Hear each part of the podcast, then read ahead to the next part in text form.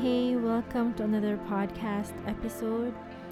For this one will be a little bit more subtle and calm.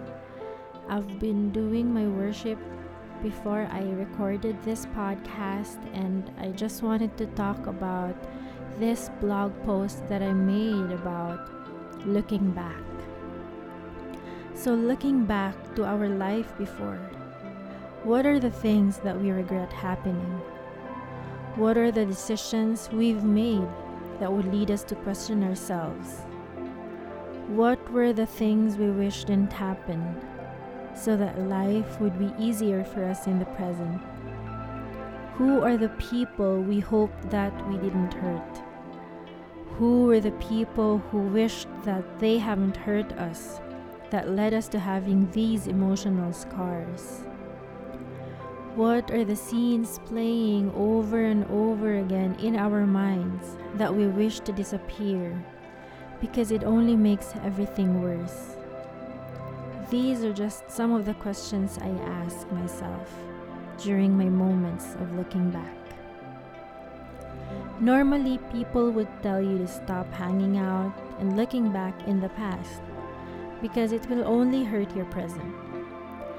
But I think it is necessary and essential for us to just get a glance at the past, to remind us of how far we've come, of how much we've changed, and of all the people we've encountered along the way.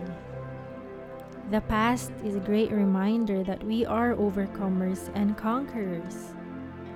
It is a way for us to comprehend why God had let those things happen for the greater good everything that had happened in the past, even those questionable things, were all part of God's plan.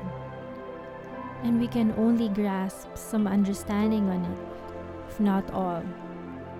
But if we choose to place our trust that God only wants the best for His children, it is then that we get to appreciate and accept all the unexplainable and painful things. We don't have complete control of every situation. We don't completely know how this life will turn out. But increasing our faith in the process and just looking to God while living in this world can help us move around within this world's unfairness. Whenever I get the chance to look back, I still feel this tingle of pain in me but I still find myself to smile and feel God's presence more because I know He is behind it all. The pain and the struggles I have overcome were necessary for my growth. And these are the steps and processes needed for me to move on to the next level or to the next chapter of my life. Sometimes the world can trigger you to feel certain kinds of insecurities and sometimes lead you to have a self pity attitude. But we should not let it wrap our minds. Let us not let the lies embrace our thinking and living. Past hurts, past pains, past mindset, and past life. These are great reminders but it doesn't have a place in our present. If we still carry these things instead of surrendering it to God, we will still be in an atmosphere of darkness and burden. It doesn't mean we have to stop placing our concern into some things, but we just need to let God be in control and pray as much as we can and let God move you. It could be a wonder as to how God will transform things in our lives. But here where lies our faith. This is where we increase our faith in God.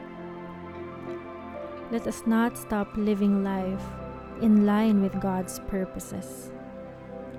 Let us build ourselves into the best version that God envisions us to be. It's okay to look back but it's not stay there. Let's just use it to remember the goodness and faithfulness of God. We have overcome this far, because of God's love for us. For it says in Proverbs 3, verse 5 Trust in the Lord with all your heart, and do not lean on your own understanding.